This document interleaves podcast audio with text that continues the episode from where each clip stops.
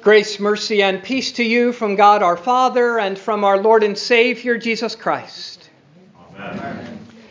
The devil really thinks he's something. And why not?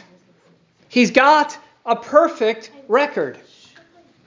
I'm not sure of the exact number of how many people lived between the time of Adam and Eve until the time of Jesus. But however many it was 10 billion, 20, 100 the devil was undefeated. All victories, no defeats. Every person he faced, every person he tempted, he got. He won.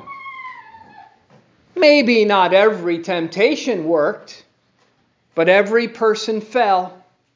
He outsmarted them, he outlasted them, he outmaneuvered them. Some were tough, some were easy. Some fell hard, and some he got without them even knowing it. Those were the best. Undefeated and it was a streak he did not expect to end. So when Jesus arrives on the scene, why expect any different? Oh, because he is the Son of God? Ooh. No biggie. He'll get him. He'll outsmart him. He'll outlast him. He'll outmaneuver him, just like all the rest. Maybe sooner, maybe later, but he'll have his moment spring his trap. For this Son of God is, after all, in human flesh. Weak human flesh, vulnerable human flesh, despicable human flesh. And that'll be his downfall. The devil was so sure. He'd remain undefeated. And then an opportunity came up, more like fell into his lap. Jesus out in the wilderness, alone. No dove coming and alighting on him, no voice of the Father from heaven, no John the Baptist or large crowd. Mano a mano, one on one. This would be the moment if the devil, so filled and consumed with hate, could ever feel joy, this would have been the time. This would have been it. And it got even better. For this weak human flesh Jesus was in, weakened by 40 days of fasting. 40 days. The devil could almost admire that. Except the only thing he could really admire was himself. But time to get to work. There'd be time to pat himself on the back later. Now it was time to tempt a hungry man with food. Piece of cake. Sorry. Okay. Jesus is a worthy adversary. Man shall not live by bread alone. Well played, Jesus. But the devil is undaunted. Being undefeated over so many people, over so many years, builds up a lot of confidence. So, maybe something more subtle. Jesus came to save this worthless world and these worthless people that can't even resist the devil's easy temptations. And you know, that's something the devil could never figure out. Why bother? This world ain't no Garden of Eden. And are these people really worth saving? Maybe, okay, God might think so in the beginning. But after all these years of rebellion and idolatry, stubbornness and sinfulness, really? But here he was to be a Savior. So, okay, Mr. Savior, tell you what, I'll just give it to you. I don't really want it anyway. Just worship me, that is, acknowledge me as the giver and you as the receiver, that it is my gift to you and you can have it. Why make this harder than it has to be? Huh, Jesus didn't fall off that one either. You shall worship the Lord your God, and him only shall you serve. Jesus was just as stubborn as the rest of them. Different stubborn, to be sure. They were stubborn in their sin, he was stubborn in the word. Okay. If it's the word he wants, it's the word he'll get. If he wants to rely on his Father, let him rely on his Father. Step off, Jesus. Your Father will protect you. Your Father will send His angels. Your Father will take care of you. He said so. He promised. You do believe His word, don't you? You shall not put the Lord your God to the test. And just for a moment, it was the devil, not Jesus, uncertain, off balance. Was Jesus quoting this about himself, not putting his father to the test, or was he speaking to the devil to not put him to the test? Well, turnabout is not fair play in the devil's playbook, so he left. But the game was not over. He left only until an opportune time the devil was not undefeated for nothing. He'd be back, and Jesus would go down. But Jesus did not go down. How many other opportunities were there? How many other temptations and challenges did Jesus face? We're not told. But surely there were many. The devil does not give up. His perfect record, evidence of that. His perfect record, not something he was willing to give up. Sure, 10 trillion or 100 trillion victories and one defeat sounds good. But the devil knew that if that one defeat was this one, Jesus, then none of those other victories mattered. Jesus would wipe them all out. The others, they were fun. This is the one that mattered. Because if he lost this one, the devil knew it would mean that word he hates above all others.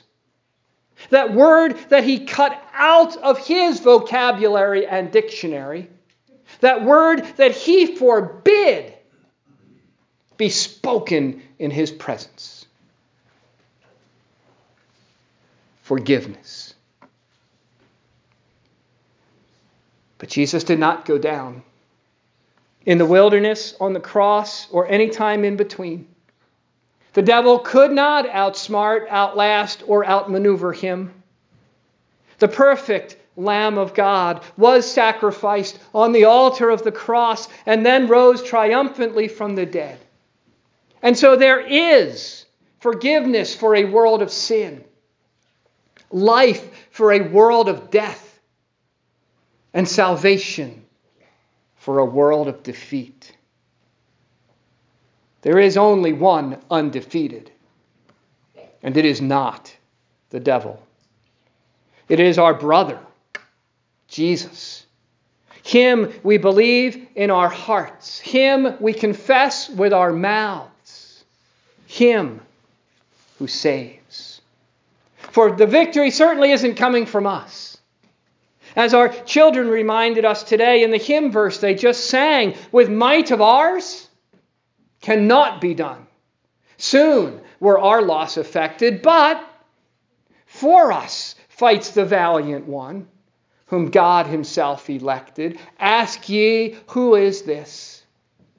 Jesus Christ it is. That is important for us to remember. If you try to go toe to toe, mano a mano with the devil, you will lose. You will go down. You're not smart enough or strong enough. That doesn't mean we don't fight. We absolutely do. When the devil assaults you and attacks you and tempts you with all manner of sin to get you to doubt God's love for you. Or to hate someone. Or to take what is not yours or what has not been given to you. To lie or take advantage of someone or believe the word of the world over the word of God. Or to not bother to pray or read or hear the scriptures, or to give in to your urges and desires, or to get annoyed at God for interfering with your life and what you want, what you think is right. Or any one of a thousand other ways the devil seduces you to think sin is good. Fight. Be part of the resistance, yes but fight not with your own strength, but with the word of God and prayer. And when you go down, and you will go down, know that the valiant one is on your side. The valiant one did not go down. The valiant one wins for you and wins you. For you are that one word that the devil hates. You are that one word that he cut out of his vocabulary and dictionary. You are that one word that he forbid be spoken in his presence. You are forgiven. For every time that word is spoken, here in church, in your homes, at your workplaces, with your neighbors and friends. Every time that word is spoken, the devil doesn't see the hundred trillion times or more that he won. He sees only that one time that he didn't. That one time he couldn't. That one time he went down. And he can't stand it you are forgiven is everything he is against. It is the one word he does not want you to hear. Ever.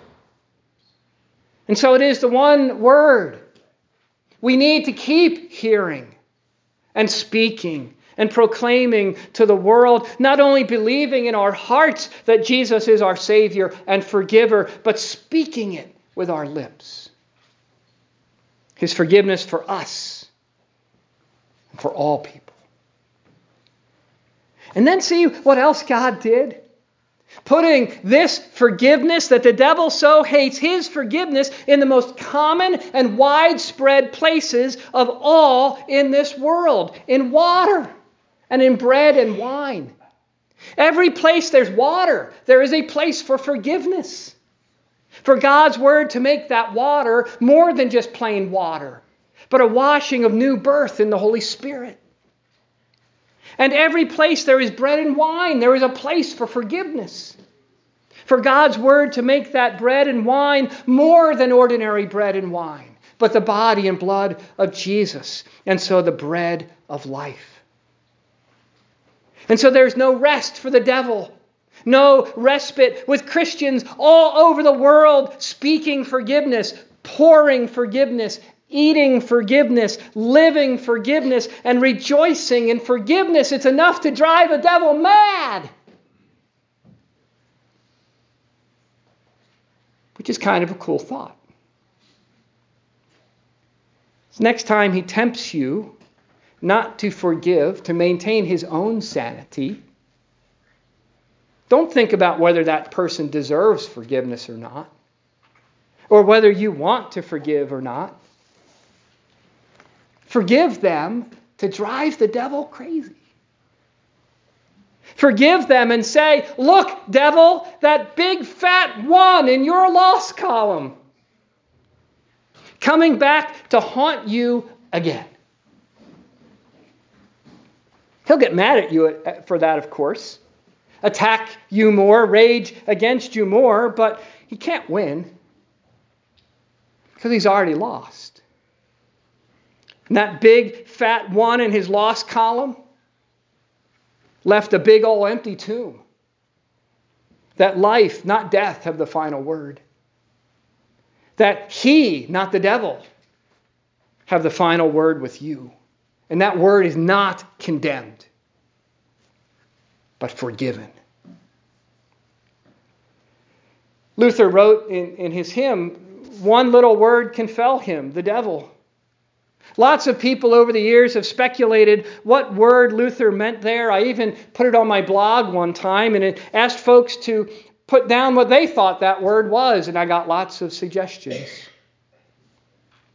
But today, at least, let that word be for us forgiveness.